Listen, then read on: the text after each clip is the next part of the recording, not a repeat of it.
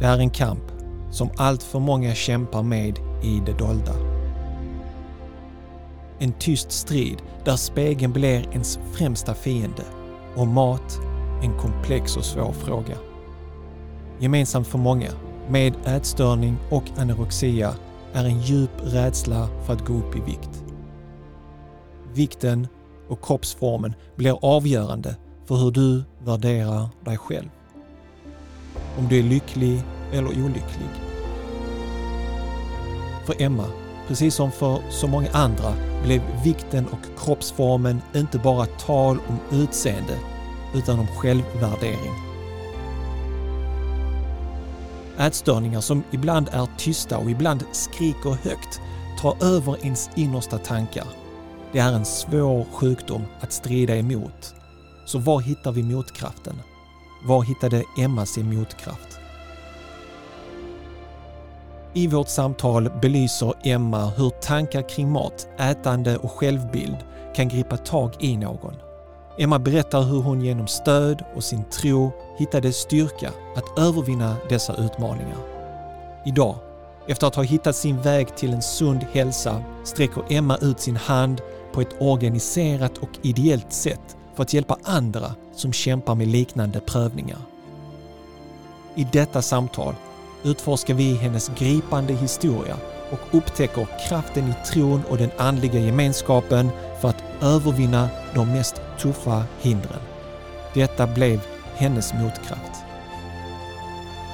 Salam alaikum och hjärtligt välkommen till Koranpodden och till säsong tio med temat motkraft. Jag heter Salih Tüfekçioğlu och detta är Koranpodden. Podcasten där vi möter och samtalar med individer som inspirerar oss och visar oss vägen framåt. Okej, nu med försnack. Nu ska du få lyssna på mitt samtal tillsammans med Emma Lyons. Det är min stora ära och nöje att ha Emma här i studion, Koranpodden studio. Salam alaikum. Wa alaikum salam wa rahmatullahi wa barakatuh. Jättevälkommen, och jag frågade precis om ditt för- och efternamn, och det var Emma Lyons. Ja, precis. Emma Lyons. Ja, vi är ganska engelsktalande där hemma. Eh, har jag fel om det är ett engelskt efternamn? Nej, det stämmer. Okej. Okay. Det är irländskt från början som jag förstått det så. Okay. Eh, men min pappa kommer från norra England. All right. Så pratar du engelska med pappa, eller? Ja. Okej. Okay. Men vi kan blanda lite också. Men... Uh. Eh, Ja, men engelska och svenska skulle jag säga. Mm. Påminner ganska mycket om det, hur det är hemma hos mig. Ah. Så brukar du resa på semester och besöka pappas släkt? Jag gjorde det för ett antal år sedan. Mm. Men sen har jag pluggat och jobbat och sådär. Så att jag har inte gjort det på ett mm. par år. Men när jag gick i högstadiet och gymnasiet så gjorde jag det. Mm. Kanske varje sommar nästan. Grymt. Uh, jag, jag har med dig här på podden. Vi hade kontakt via Facebook för att du, du gjorde ett fint inlägg om någonting som du har kämpat med ganska länge och gjort dig frisk ifrån. Så att mm. säga, blivit frisk ifrån. Um, anorexi. Ja, precis. Anorexi. Uh, och jag läste det inlägget och jag bara tänkte så här, wow, det här är någonting som jag vill lyfta på podden. För jag känner till det, men jag är långt ifrån kunnig i ämnet eller så. Jag vill lära mig, lära mig mer. Och också att det är ett problem som drabbar många tjejer. Jag vet inte om det drabbar killar också, förmodligen. Mm. Eh, på olika sätt. Eh, men det är ett viktigt, viktigt ämne. Jag kände bara så när jag läste ditt inlägg, det här måste ha ett samtal med dig. Så jag skickade ett meddelande via Facebook och sen så skulle vi bestämma tid och sen rann det bort iväg någonstans och sen så ja, hörde du av dig när du kom här på besök till Malmö. Ja. Jättesnällt av dig och, och tänka på Koranpodden, ha det här samtalet. Så jag nappade på det, absolut. Och här sitter vi nu. Så att jag tänkte på att jag vill gärna höra din story om anorexi, eh, de utmaningar du hade och liksom hur du gjorde dig, eh, hur du blev frisk. Eh, men du är också muslim. Mm, jag är muslim. Och, och, och konverterat eller reverterat. Ja. Och, och jag vet att, för jag gör, jag gör enkätundersökningar på Koranpodden, mm-hmm. där jag ber lyssnarna att eh, svara på några frågor vad de tycker om med podden. Och det är så många som uppskattar konvertitberättelserna. Mm, de är spännande kanske. Ja, precis. Och de är allihopa unika mm. och väldigt lärorika. Men jag, jag känner liksom att eh, jag pratade om det tidigare här på podden, att jag tycker att konvertiter har erfarenhet och kunskaper som sträcker sig utanför deras konvertitberättelser. Så därför vill jag inte liksom att hela samtalet ska bara handla om konvertitberättelsen. Eh, även om det är väldigt lärorikt och nyttigt. Men eh, jag tänkte att det här med anorexi är också superduper viktigt. Men berätta, hur upptäckte du islam? Och... Ja, alltså jag skulle vilja säga att det började när jag var kanske sexton.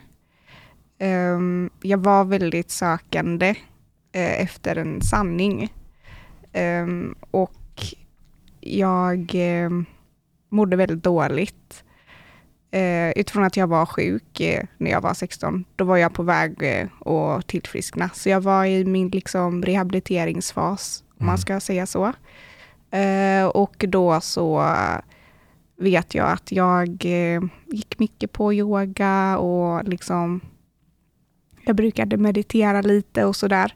Men det var inget så här, jag reflekterade mycket kring. Utan det var bara liksom övningar jag hade fått från terapin och liksom råd. Men sen så hade jag en del muslimska vänner som jag visste att de var muslimer. Men jag hade inte frågat så mycket kring Gud och monotism. Mm.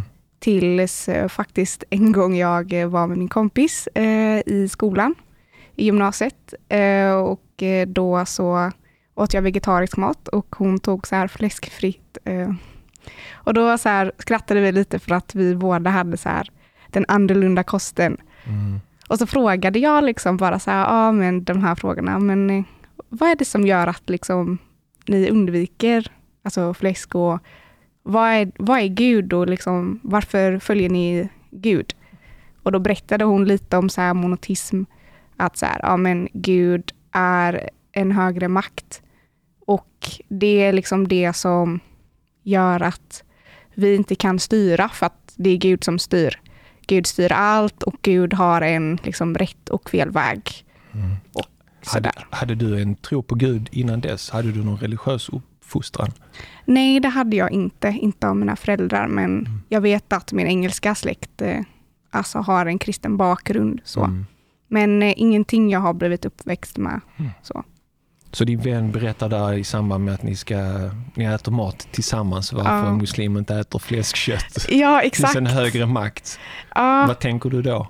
Men jag, jag sa liksom, men det är sant att vi kan inte kontrollera någonting. Mm. Och det var väl där jag kom in lite så här att aha, ja, men det stämmer. Och liksom, jag har alltid tänkt så här, att jag vill att ha någonting att följa mm. som är rätt och fel. Och jag alltid, tror jag, har haft en tro på att det finns rätt och fel. Men jag har undrat, vad är det som är den rätta vägen? Mm.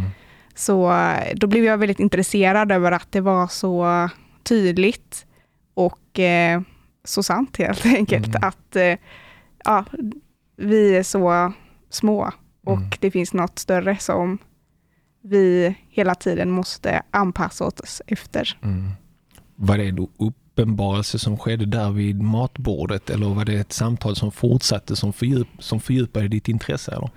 Ja, alltså jag frågade lite fler frågor. Mm. Men just det här teologiska tror jag eh, alltså fick mig att eh, tänka på så här, mm. är det här sant? Jag tror det. Eh, och då frågade jag faktiskt om jag skulle få en koran eh, samma dag. Och, samma dag? Wow, ja. Okej. Okay. Eh, och så fick jag den några veckor efter. Och så, eh, är det ju svenska översättning då? Eller? Det var engelska eh, right. och arabiska. Mm. Eh, men jag läste den men jag förstod inte så mycket. Eh, det är svårt att läsa koranen och det behöver man en lärare till enligt mm. mig. Eh, och speciellt eh, om man är ny mm. eh, så behöver man eh, mycket stöttning. Om man Precis. inte har en grund så blir det ju svårt. Eh, då kan man tolka vad som helst. Mm. Då kan vem som helst tolka Koranen. Mm. Mm.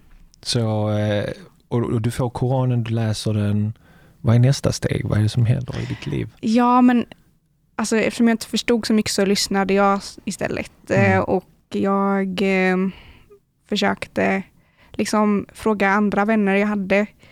Eh, och eh, det var någonting jag hade med mig helt enkelt. Det här att eh, men Gud är en och att man inte kan styra det som sker i vår omgivning. Och att han har den bästa planen. Mm. Så det gav mig mycket hopp. Eh, och sen så ja, hade jag liksom det. Det tog tid att bearbeta det, tror jag. Mm. Och sen efter så var det en kompis som sa, men jag vill ta med dig till moskén. Och då så... Och var, var är det här någonstans? Göteborg eller? Ja, Göteborg. Okay. Mm. Så vi gick till Göteborgs moské då. Och, eh, så Hur var... kändes det då att besöka en moské? De, de flesta som jag träffar som ska besöka moské, de freakar ut på hur de ska vara klädda. Måste ha en slöja, ska ha långa kjol eller hur ska jag... De blir lite så rädda för att komma till en moské. Hade du den upplevelsen också eller? Nej, det hade jag inte. Okay. Jag upplevde att alltså, de vännerna jag hade, de var väldigt öppna. Mm. Och jag hade faktiskt en ganska bra bild av muslimer. Mm. Eh, jag eh, tyckte att alltså, det var de vänner jag hade närmast. Så... Jag var inte rädd. Jag alltså, kände mig accepterad från början. Mm. Så de tar med dig till moskén. Och vad får du uppleva där då? Ja, men jag träffade några systrar där också. Som vi pratade lite. Och jag ser lite fler frågor. Vad men... var det för frågor då? Jag kommer faktiskt inte ihåg. Det var så länge sedan. Var det frågor om Gud eller om religion och teologi? Vad var det som du ville ha svar på kanske? Ja, men jag hade väl lite frågor kring hur de levde som muslimer och liksom hur det går ihop med deras vardag och liksom vad Gud är för dem. Så jag liksom frågade så här, vad betyder Gud för dig? Vad betyder Gud för dig? Eh, lite mer så här, och hur ser du på Gud? Och jag upplevde att det fanns liksom en samsyn mm. på vem Gud var också. Så att... I grunden när, när, när du ställer de frågorna, då måste du också reflektera över dig själv. Tänker du då liksom att jag kanske kan bli muslim? Eller är det bara ren nyfiken utan att du reflekterar över att du kanske blir muslim själv en dag? Alltså jag tror att jag såg alltså mig själv som troende. Mm. Men att jag hade liksom trodde på hela konceptet. Det var väl mer det. Jag visste att det fanns en Gud då. Mm. Men jag visste inte liksom kanske vilken religion. Eller så här. Ja, det var osäkert helt enkelt. Eh, och ja, så att det var eh, liksom ett sökande skulle jag säga. Men jag var ändå där med att jag upplevde att jag hade närmat mig islam. Mm. Mm. Wow, hur var upplevelsen av moskén? Det var väldigt fin atmosfär. Mm. Eh, och jag tycker det var väldigt eh, alltså vackert och enkelt mm. också. Eh, att det inte är, alltså vad ska jag säga? Det är liksom en matta. Mm. Eh, fin inredning. Det finns inte så många tavlor och bilder som distraherar. Nej, precis. Det är väl eh. det. Eh, mm. Så att eh, enkelt men väldigt vackert. Mm. Mm. Så du går hem från moskén. Vad tänker du då? Ja, jag eh, vill gå tillbaka. Okay. För jag fick höra av en, eh, en kompis eh, vän eh, att hon brukade gå till så här, föreläsningar. Uh, och, I moskén då eller? Ja, precis, för ungdomar. Mm. uh, Göteborgs unga muslimer var det då. Så jag gick uh, dit tillsammans uh, med fler systrar. Mm. Var det Ahmed Al-Mufti som var där då och föreläste eller? Ja, uh, ibland Ibland, ja. uh. Han har varit med på podden också. Asså, uh. uh, Han är legenden. mm. Mm. Så du börjar gå på de här föreläsningarna, uh, umgås med unga muslimer. När kommer steget till att konvertera? Jag tror det var efter jag hade lärt mig att be. Mm. Eh, och att jag... Alltså jag bad ju i princip kanske fem, dag, fem gånger om dagen. Utan att ha konverterat? Ja. All right. Jag var verkligen så här, jag vill tro på hela konceptet. Mm. Eh, och du vill liksom testa på det innan du konverterar? Är mm. det, har jag förstått det rätt? Okej, okay, så du ber fem gånger om dagen. Och det är då du tänker att nu kanske det är dags att konvertera, eller? Ja, alltså jag hade väl så här systrar som sa till mig att... Du är i princip muslim, eller? Ja, de sa det. De sa det är viktigt att du konverterar för att ja. Det är så här, om mm. du inte gör det, tänk om du dör liksom. Mm. Och sen så har du inte sagt din trosbekännelse. Precis.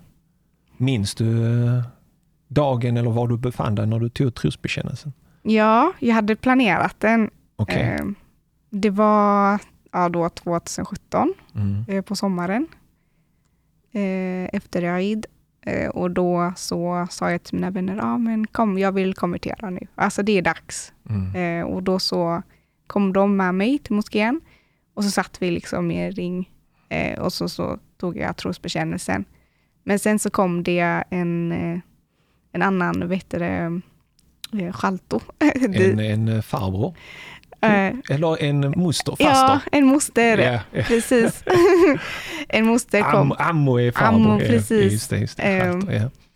Och så sa hon, ja men du, jag tycker det är bättre om du kommer nästa fredag så kan du få träffa en imam och säga liksom. Och konvertera inför hela församlingen typ, eller? Inte riktigt, men det var väl mer att eh, man fick eh, säga trosbekännelse för honom och skriva mm. på papper.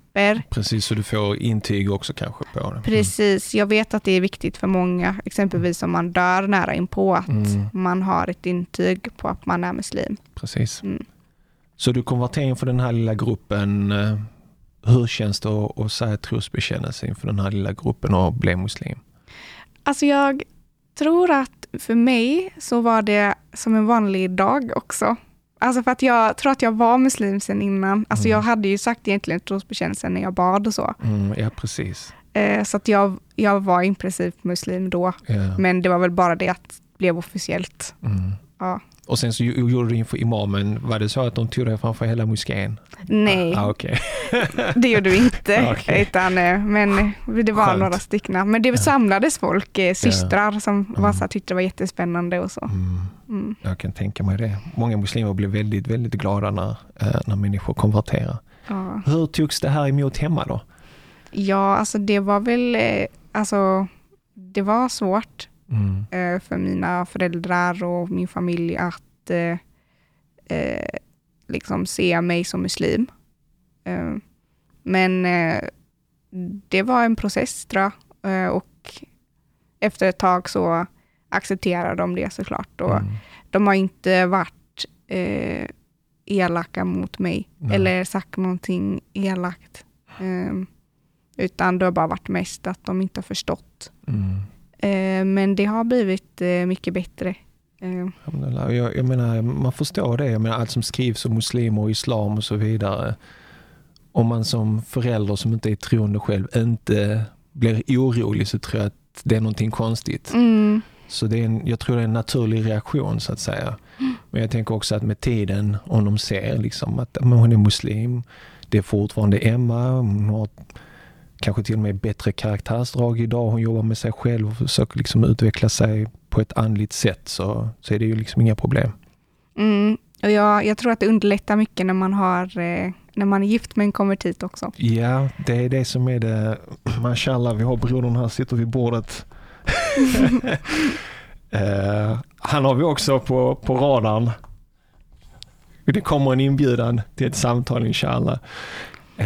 Det är det som jag tycker är så unikt, för jag skulle vilja ha er båda två på podden, just två konvertiter som är gifta med varandra, för mm. det är väldigt unikt. Annars är det ju så att konvertiterna snabbt eh, hamnar någon annanstans, alltså de gifter sig med någon muslim, men just två konvertiter det, som är gifta med varandra måste vara en unik eh, upplevelse eh, och erfarenhet som man gärna vill ha, men det, det blir till ett framtida samtal, inshallah, inshallah. Bjuder er båda två samtidigt. Right, är det något jag har missat med konvertitberättelsen som du skulle vilja lyfta innan vi går in på det här med anorexi? Eh, jag tror inte det. Nej. Det är väl det, och att det tog ett tag innan mm. jag konverterade, men mm. jag konverterade till slut. Ja. Men jag, jag tror det är en viktig process, därför att om man påskyndar och stressar igenom det så kan det bli fel åt andra hållet, att det inte håller så länge. Mm. Så jag tror det är ganska nyttigt och bra att man får ge den sin tid. Och jag känner till det där argumentet. Man måste konvertera, man vet aldrig när du dör. Det kan vara lite så stressande. Jag förstår tanken med det. Men samtidigt så måste man ändå, det är ett sånt livsavgörande beslut man ska fatta. Mm. Eh, och då behöver man lite tid eh, att tänka och testa sig fram och så. I slutändan vet Gud vad man har i sitt hjärta. Men jag, jag, jag förstår det, men samtidigt bör man ha tid. Är det något motsägelsefullt mellan de två koncepten? Jag vet inte, men... Ja, jag tycker att man ska konvertera liksom när man tror. För det, yeah. det, det är det bästa. Men det måste också finnas en mottaglighet, tänker jag.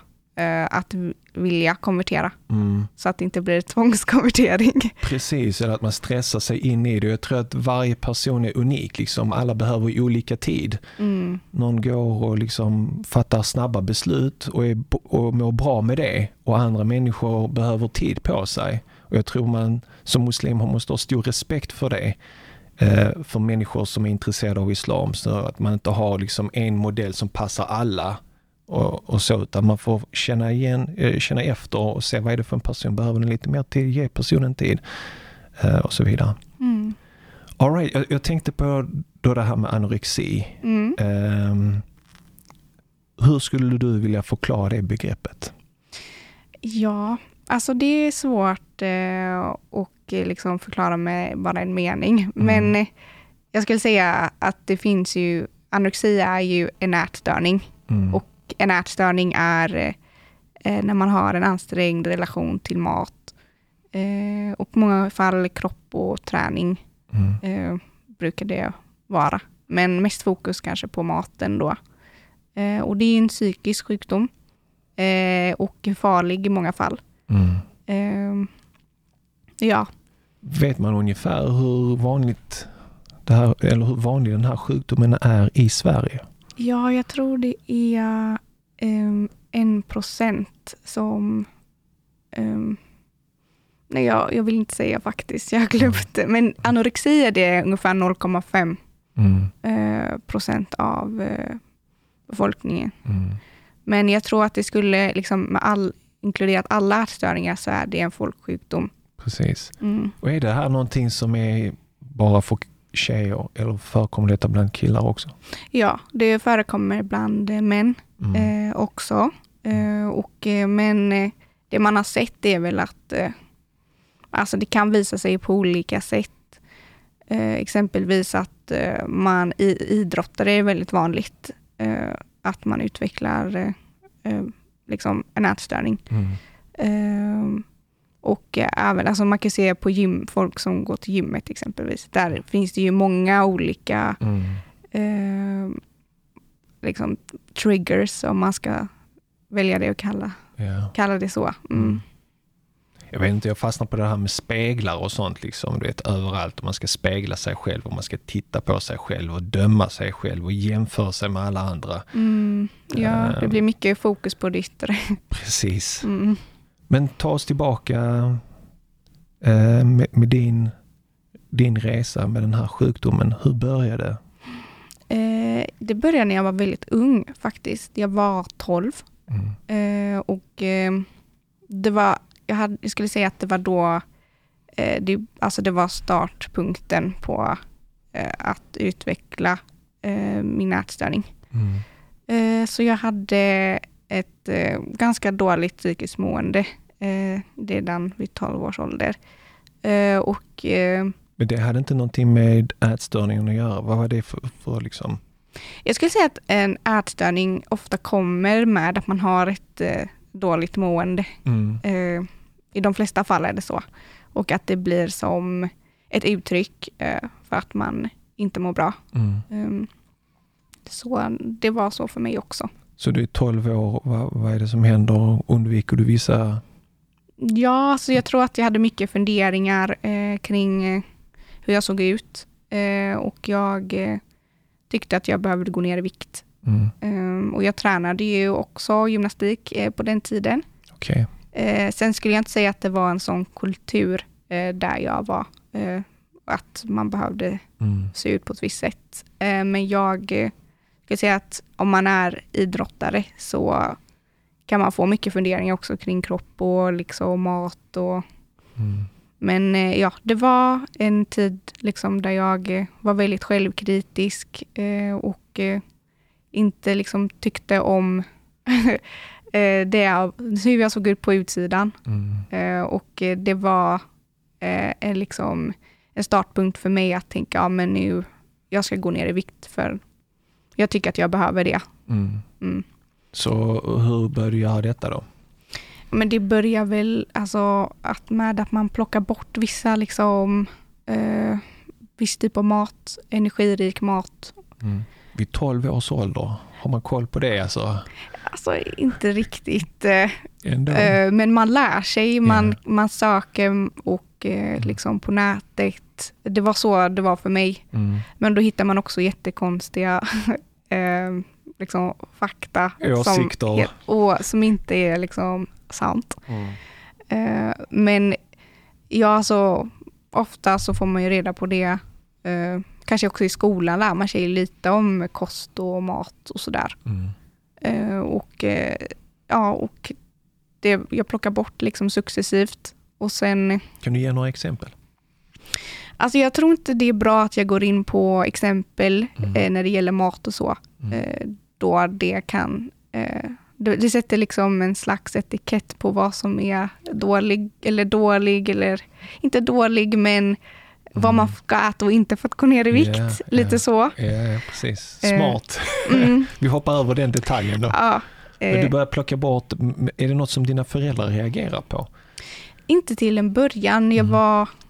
Eh, det var väl mer så här, om det kanske bara en period liksom. Mm. Alltså, jag upplever att många kanske har någon period när man är tonåring där man tänker så och så. så. Ja, precis. Någonting liksom, det här ska jag äta eller det här ska jag inte äta liksom. Man testar sig fram. Ja, men precis. Men min mamma märkte jag av det efter ett tag mm. att jag inte åt. Och att det började påverka din vikt, eller? Mm, precis. Jag gick ner i vikt också, successivt. Mm. I början var det ju så. Mm. Men jag tror att ju, mer, ju längre in man kommer i sjukdomen desto mer börjar man plocka bort. Mm. Det går liksom snabbare och snabbare. Mm. Och desto mer gick jag ner i vikt i alla fall mm. också. Och um, påverkar det ditt mående då? Alltså när du börjar gå ner? Ja, alltså jag mådde ju sämre och sämre mm. skulle jag säga. För att det, det påverkar ju hela ens liv. Mm. Eh, att ha eh, anorexi. Alltså man har ofta väldigt mycket ångest. För det, man utvecklar ju liksom fobi för att gå upp i vikt. Mm. Eh, och det blir svårt att vara i sociala sammanhang. Därför att det förekommer ofta mycket mat. Mm. Eh, och det är svårt att beskriva för andra liksom, och öppna upp sig för andra om, om att vara sjuk. Mm. Det är, och speciellt när man kanske är tretton fjorton, vad är en ätstörning? Det är svårt för andra att förstå eh, och att det finns väldigt lite kunskap. Mm. Jag skulle säga att det är mycket mer kunskap idag, eh, alhamdulillah, men på den tiden var det inte så mycket mm. kunskap och, om det. Var det inte någonting skolan snappade upp? För att i egenskap som lärare så har vi ju kontakt med skolsköterskan som tar vikt på eleverna och så vidare. Och då kan de ju följa grafen och se om där är ett stort tapp. Och det har varit flera, en gång som jag minns som en skolsköterska pratade med mig om en specifik elev där hon tyckte att hon hade gått ner väldigt mycket i vikt och att jag skulle prata med den eleven.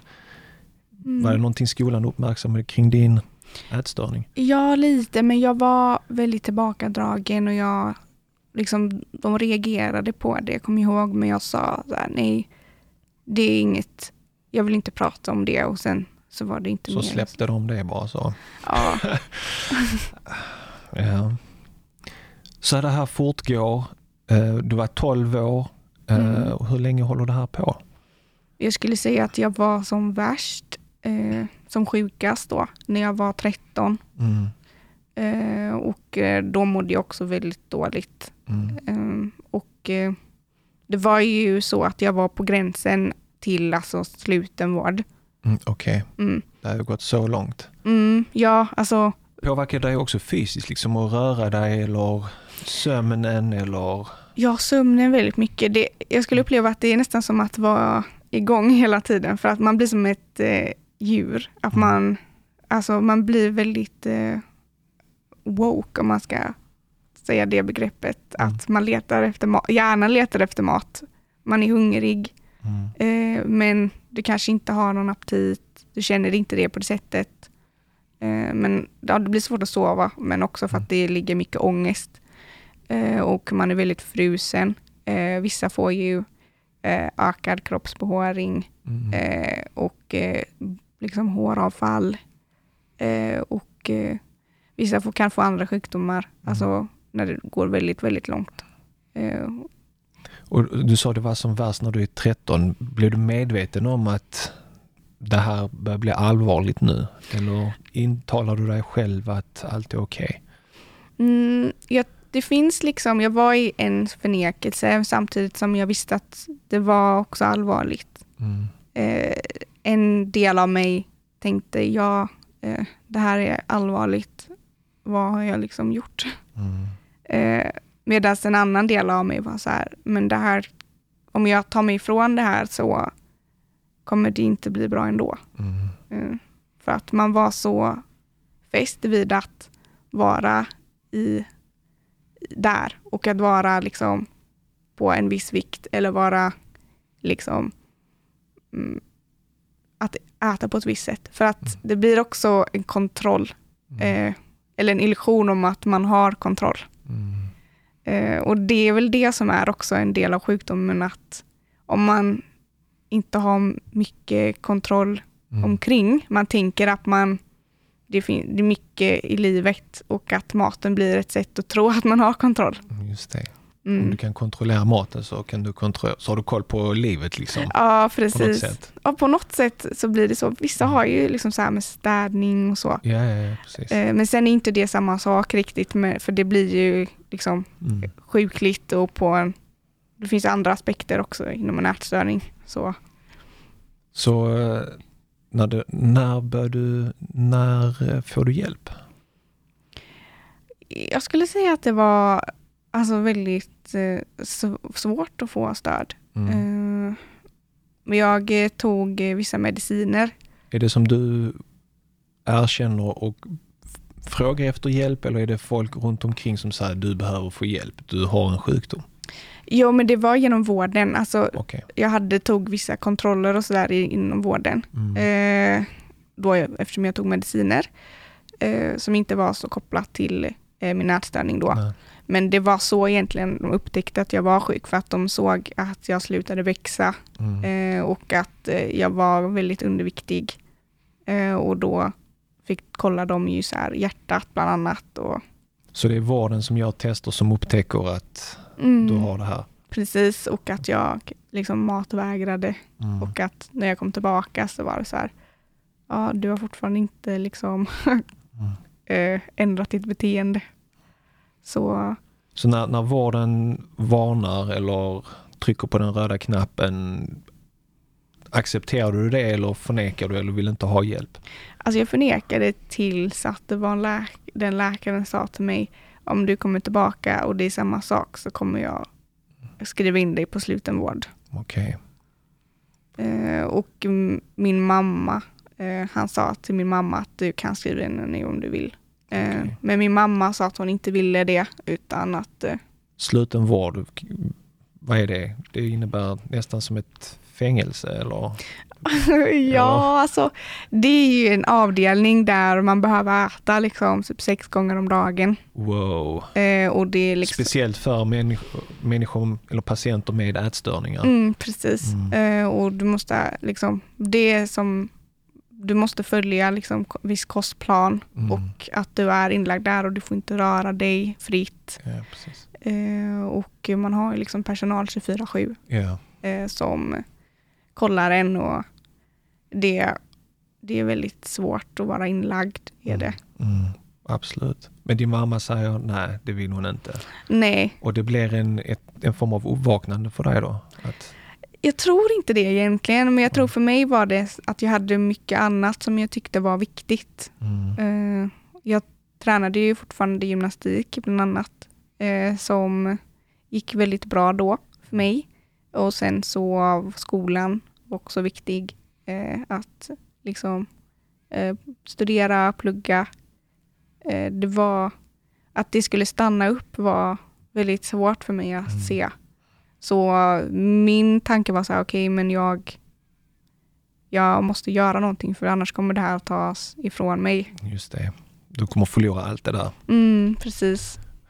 Så vad, vad börjar du med då? Ja. Vilken hjälp får du? Alltså i början hade jag ingen eh, psykolog jag pratade med eller så.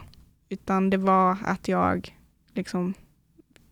Jag började bara äta lite mera. Inte så mycket mera, men de hade liksom en viss eh, vikt jag skulle no. gå upp till. Så det är väldigt så här fysiskt matorienterat stöd. Du ska äta så här mycket, du ska ja. gå upp så här mycket. De tittar inte på det psykologiska eller de underliggande orsakerna till det, eller? Alltså det, jag skulle säga att nu är det ju mycket mer så. Mm. Men i många fall är det ju det fysiska som är i fokus, vilket jag inte tycker är rätt heller. Men det har också visats i studier att folk som är väldigt underviktiga är inte heller mottaglig för psykologiskt stöd. Mm. Och därför så börjar man ofta med Eh, liksom att eh, försöka eh, ja, men återupphämta kroppen mm. eh, med kost eh, och eh, liksom att eh, inte träna heller eh, också begränsas för att det, mm. om man svälter sig så mycket och så länge så kan det få värre konsekvenser mm. som man inte vill ha sen när man blir frisk. Taggar du ner på träningen då? Börja äta lite mer eller det är bara äta mer?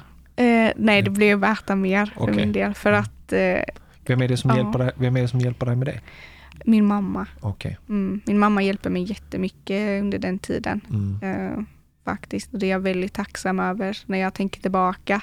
Eh, under den tiden tyckte jag inte det. Jag tyckte ju att eh, det här är väldigt vanligt eh, inom, eh, när man pratar med närstående och drabbade. Mm. Att man ser det här, ja men konflikten. Det ser jag i, i egenskap av att pappa när man pratar med sina barn. Är mm. att de kan tycka att man är lite jobbig för att man säger åt dem att de ska göra sina läxor, städa ett sitt rum och så det ena och det andra. Och man hoppas att en dag lite längre fram i resan att de inser att man gjorde av kärlek och att man liksom mm. vill att de ska utvecklas som människor. Men just i stunden kan de tycka att man är lite jobbig. Mm.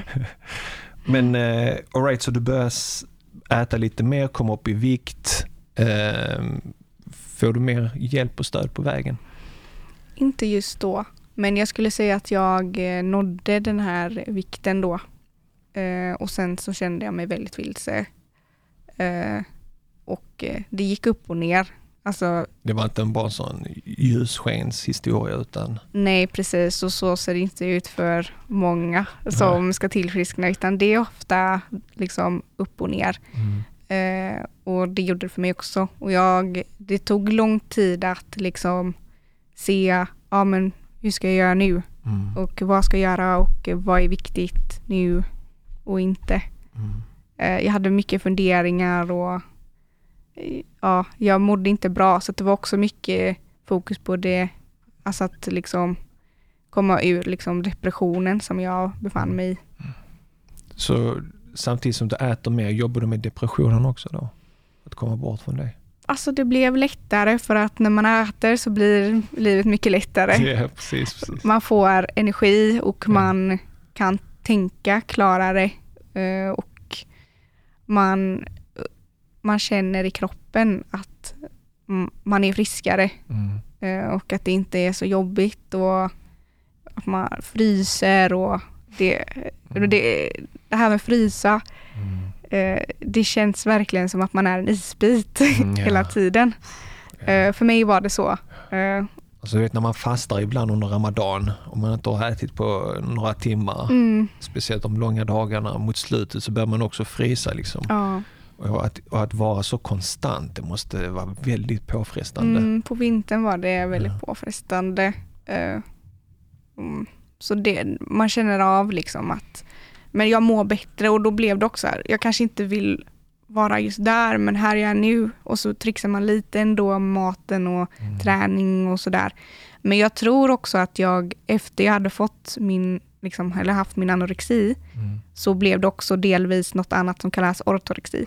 Okay. Det är ingen erkänd diagnos idag, vad jag vet. eh, senast jag kollade liksom i forskningen och sådär. Mm. Eh, men eh, det handlar om att man kontrollerar mycket, alltså vad det är man äter. Mm. Eh, och att det ska vara mycket fokus på träning. Man tränar väldigt mycket och det gjorde jag också. Mm. Eh, jag tränade eh, liksom mycket gymnastik och jag var ute och sprang väldigt ofta eh, och tränade hemma.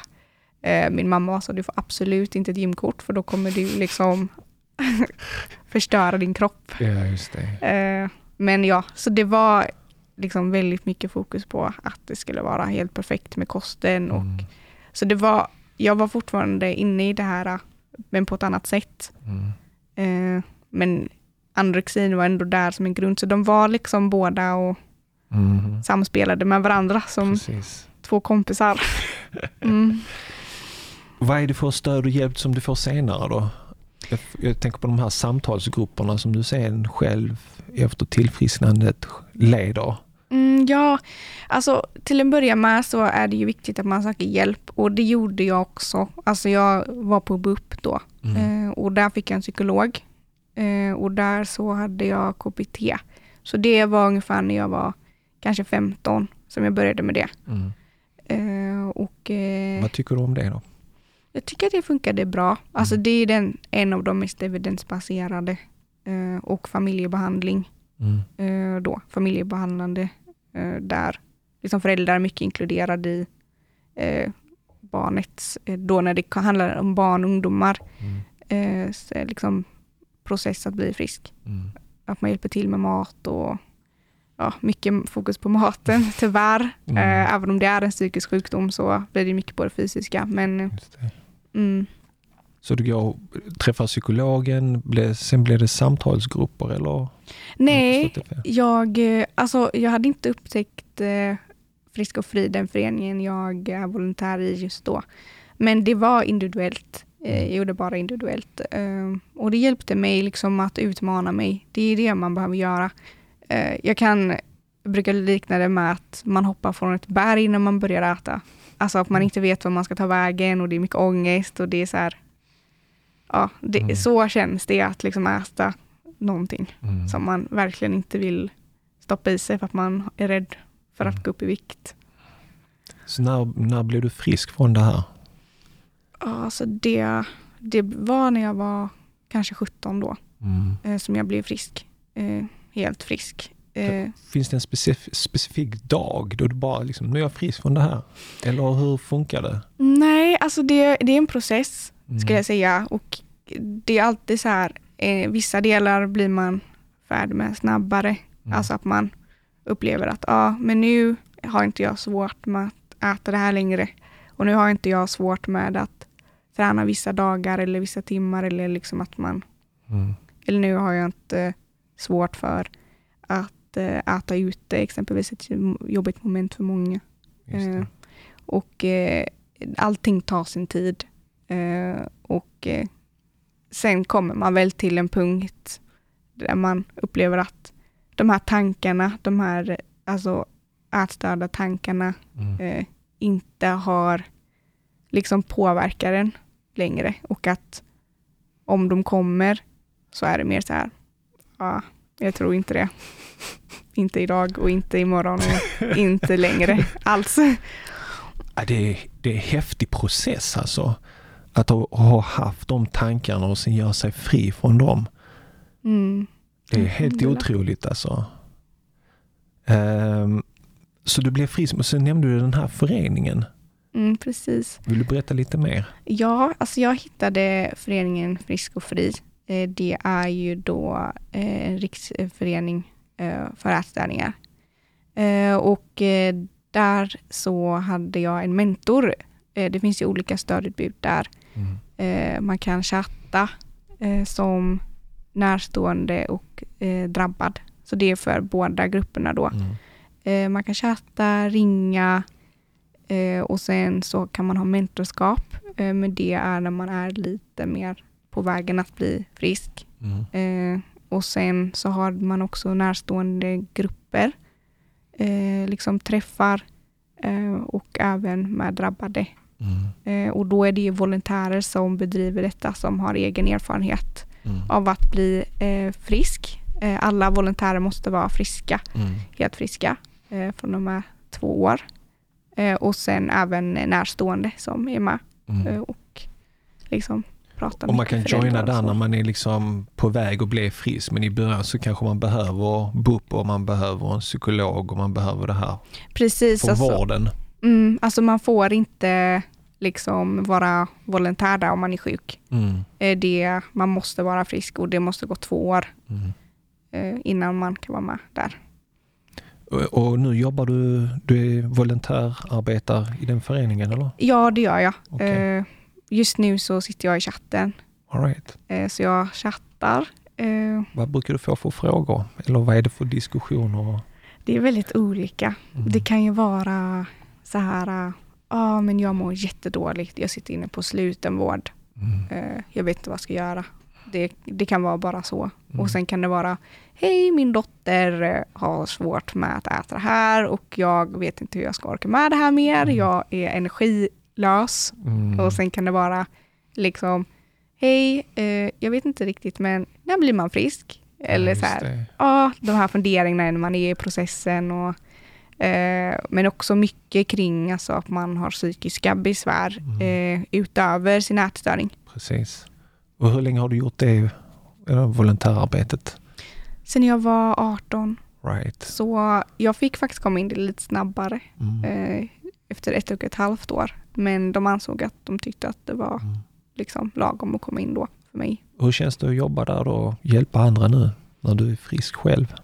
Jo, men det känns bra. Jag upplever att jag har en viss distans. Jag har bearbetat det jag har gått igenom. Mm. Och att jag mår bra. Alhamdulillah. Mm. Och jag tycker att det är bra att kunna få liksom använda de erfarenheterna man har. Och bolla med andra. Och liksom mm. försöka vara ett medel till att underlätta för någon. Eller att... de ska eh, finna liksom vägen eh, till friskhet. Mm. Om det skulle vara någon som känner att mm, jag, jag har nog kanske anorexi eller jag har någon form av ätstörning. Vilket råd skulle du ge till en sådan person? Jag skulle nog till att börja med säga att det är viktigt att söka hjälp. Det är liksom nummer ett. Eh, om man inte har hjälp i vården så är det ofta väldigt svårt. Mm. Att det här med självhjälp eh, har väldigt lite evidens. Mm. Eh, om man ska gå in på evidens då. Mm. Sen kan ju Gud hjälpa en med allting. Yeah. Men man ska ju ta stöd av dem som vet och de som kan hjälpa en. Tycker du att det finns resurser och stöd där ute? Är det, är det B U P? Är det sjukvården? Är det elva sjuttiosju? Mm, alltså, det har ju visat många studier, speciellt senaste alltså det här året. Jag vet att innan årsskiftet till tjugohundratjugotvå mm. så var det ju en stor debatt kring ojämlik vård inom ätstörningsvården. Eh, och att eh, ätstörningsvården var på knäna. Eh, okay. För att det var så eh, lite kunskap eh, kring eh, ätstörningar. Eh, och att det var många som hade upplevt att de hade blivit liksom dåligt bemötta. Mm. Eh, Men ja, så att regeringen gick ut med en budget där för att försöka motverka detta och fylla i glappen. Mm. Så jag vet att de gör mycket arbete kring detta för att hitta lösningar, för att liksom utbilda flera inom vården. Så det är jättepositivt. Jag ser väldigt mycket framåt på det. Mm. Nu när du kan titta tillbaka och har islam som din tro och fasta punkt i livet. Hur, hur tittar du på det med de här nya ögonen på, på sjukdomen och så? Jag ser det som eh, någonting som eh, ligger, alltså i grunden handlar om att vi inte känner till liksom, vår riktiga mening med livet. Eh, och att Gud har alla svaren. Eh, Gud eh, vet vad vi vilka vi är och vilka vi ska vara. Mm. Eh, och att om vi följer hans väg så kommer alla alltid underlätta eh, för oss. Eh, så, men jag skulle säga att eh, i mina ögon så blir det eh, enkelt för att vi kommer ifrån Gud. Mm.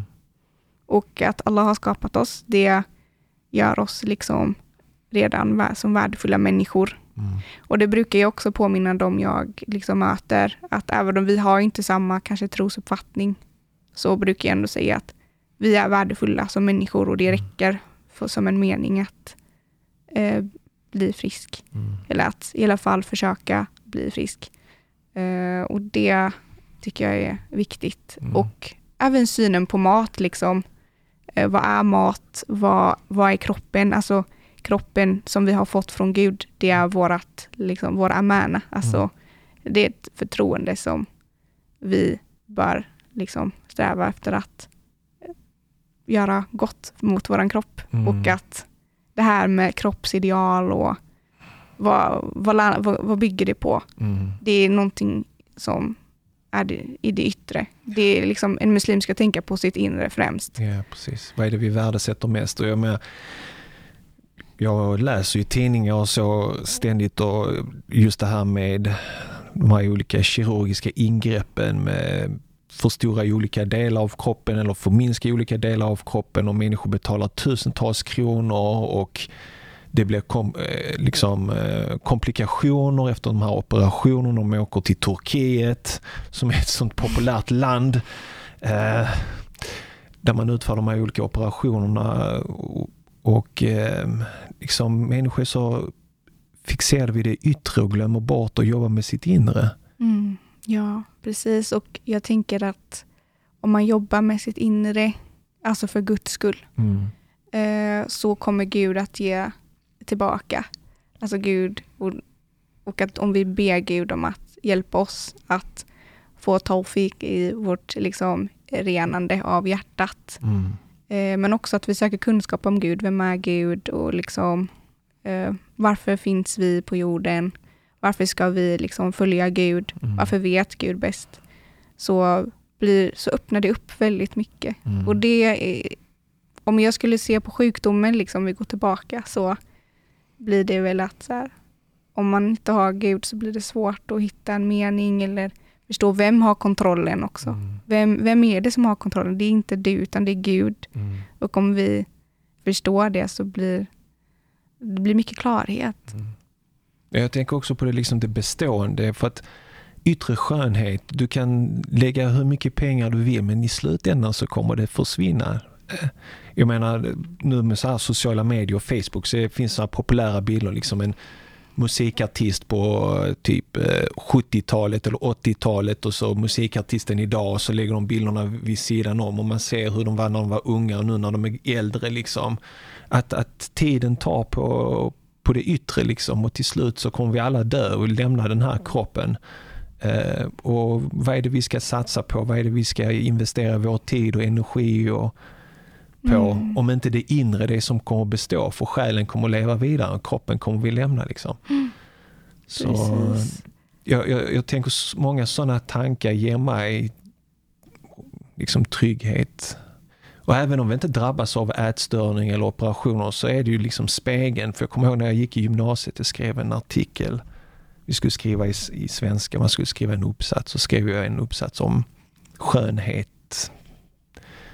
Jag kommer inte riktigt ihåg alla detaljerna, men jag kommer ihåg att jag skrev någonting i stil med att man tittar sig själv i spegeln och så börjar liksom hjärnan att prata med en, och det där ser inte bra ut på det, din näsa ser ut på ett visst sätt, eller dina ör, öron är för stora, och så börjar man inbilda sig, liksom, hänger med, man tittar mer och så och om man pratar med någon annan så kommer de säga, nej men vadå, dina ör, öron ser normala ut, det är inte någonting fel på det, eller dina mm. läppar, jag har aldrig reflekterat över att de är för smala eller för tjocka eller vad det nu än är, liksom, som man inbillar sig, liksom. Mm, precis, och komma ihåg också att det är Gud som har skapat det. Precis. Eh, och sen så jag tycker det är så fint, för det finns ju en dua som profeten Salih brukade säga att mm. eh, må mitt eh, eller om man kollar sig i spegeln då, må mm. eh, mitt yt, eller må mitt inre bli lika fint som mitt yttre. Ja, precis. Och det är kopplat liksom, när man möter människor som är genuint glada och lyckliga inombords, det speglar sig i det yttre också. Mm. Det är en speciell skönhet eh, att se.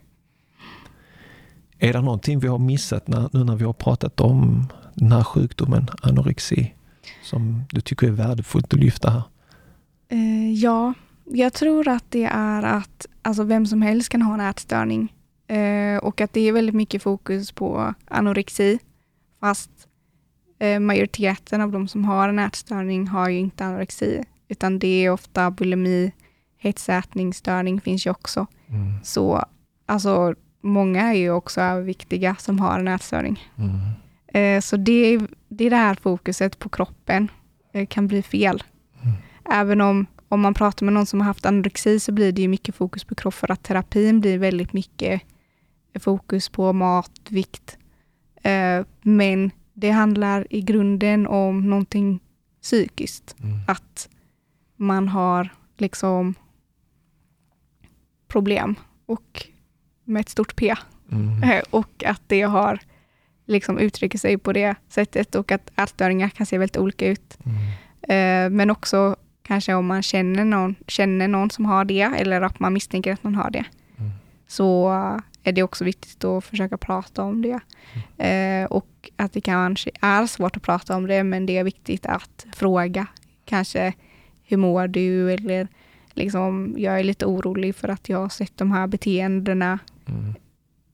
Finns det någonting som jag kan göra? Finns det någonting som vi kan göra? Eh, och att liksom, någon som har en ätstörning kanske förnekar det till en början, men eh, det har faktiskt varit så för mig många gånger att jag har misstänkt. Mm. Och sen har jag sagt ungefär, hur mår du? Mm. Jag ser det här. Eh, jag blir lite orolig. Och sen så har det kommit fram mycket. Eller så har det varit, nej men jag, jag nej det är inte så. Jag har bara liksom, vet vad, kan det vara att man har varit sjuk, eller att man inte haft någon aptit, eller man har jobbat mycket. Men sen så har det varit där. Du, jag gick hem och tänkte, men jag, jag tror att jag faktiskt mår väldigt dåligt. Mm. Och att jag, ja, jag har haft så här många år av liksom att jag inte har ätit, eller jag har haft så här många år av att jag har hetsätit. Mm. Uh, så det, det är viktigt, och att man visar att man bryr sig, och att, mm. att andra behöver liksom få en wake-up call från någon annan som ser det. Mm. Om jag förstår dig rätt, omtänksamhet, uh, att uh, iaktta sådana saker, att inte dra, för, dra sig för att fråga en vän hur du mår, om jag ser de här tecknen av ren omtänksamhet. Mm, är precis. Inte någonting fel. Mm, och även liksom i vår familj, eller liksom i, på vår arbetsplats, mm. i liksom vår klass. Det, med omtänksamhet kommer man långt. Mm. Mm. Emma, jag är jätteglad och tacksam för att du har kommit och delat med dig av dina kunskaper och erfarenheter kring den här viktiga frågan som... som är ett problem som är spritt i samhället och som vi på olika sätt måste hjälpas åt för att uh, hitta en lösning. Mm. Uh, tusen tack för, för de här uh, värdefulla orden. Uh, är det något du tänker innan vi avrundar? Uh, nej, uh, jag är tacksam att få vara här också. Uh. Uh, Barakallah fick uh, för uh, inbjudan. Mm. Uh, och uh, tack för ett uh, fint samtal. Detsamma. Salam alaikum. Wa alaikum salam. Tack för att du lyssnade på mitt samtal tillsammans med Emma Lyons om att kämpa med ätstörning.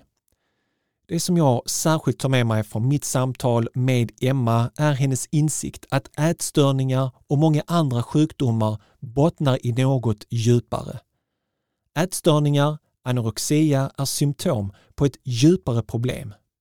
Och därför är det så viktigt att vi går till botten med problemen, att gå till roten. För när jag rensar ogräs i min trädgård, då drar jag ut ogräset med dess rötter. Jag plockar inte bara bladen, för då vet jag att inom några få dagar så har ogräset växt fram igen. Så gå till botten med problemen. Och det gjorde Emma Lyons. Om du fann samtalet med Emma Lyons lika inspirerande som jag gjorde skulle jag uppskatta om du delade samtalet med andra människor eller vänner som lider av ätstörning eller dålig självbild. Skicka ett mejl eller ett sms med direktlänken till samtalet koranpodden punkt se tvåhundrafemtioett. Det ekonomiska stöd som lyssnare så som du själv bidrar med hjälper oss på Koranpodden att fortsätta spela in och producera nya avsnitt. Ditt stöd är ovärderligt. Det är så många människor som jag träffar i olika sammanhang som berättar att de verkligen uppskattar Koranpodden och den sköna blandning av avsnitt som vi har. Så hjälp oss fortsätta detta viktiga arbete att ge en röst åt muslimer i Sverige. Gå in på Koranpoddens hemsida och klicka på donera. Där hittar du vårt Swish och bankgironummer. Må Gud belöna dig för ditt ovärderliga stöd. Nästa vecka får du lyssna på mitt samtal med Adin Vrera. Adin berättar hur filosofistudierna hjälpte och stärkte hans gudstro. Här kommer ett litet smakprov från det samtalet. Eh, René Descartes, alltså han var ju en... en kritiker. Mm. Alltså alla filosofer är ju kritiker, men mm. han gick ju väldigt långt. Mm. Så han kritiserade allting. Mm.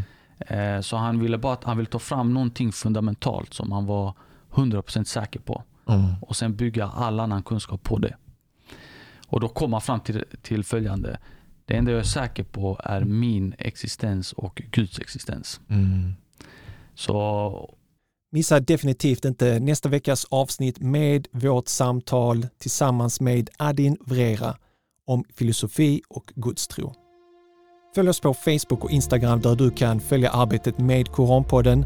På Instagram postar vi regelbundet inlägg med inspirerande citat ur Koranen och från våra olika avsnitt. Och vill du komma i kontakt med mig, vill tipsa om någon du vill att jag samtalar med, så kan du enkelt nå mig på hej snabel-a koranpodden punkt se. Det återstår bara för mig att önska dig en härlig vecka. Tack för att just du lyssnar på Koranpodden. Vi hörs igen nästa vecka på måndag med ännu ett nytt poddavsnitt. Ta hand om dig tills dess. Assalamu alaikum wa rahmatullahi wa barakatuh.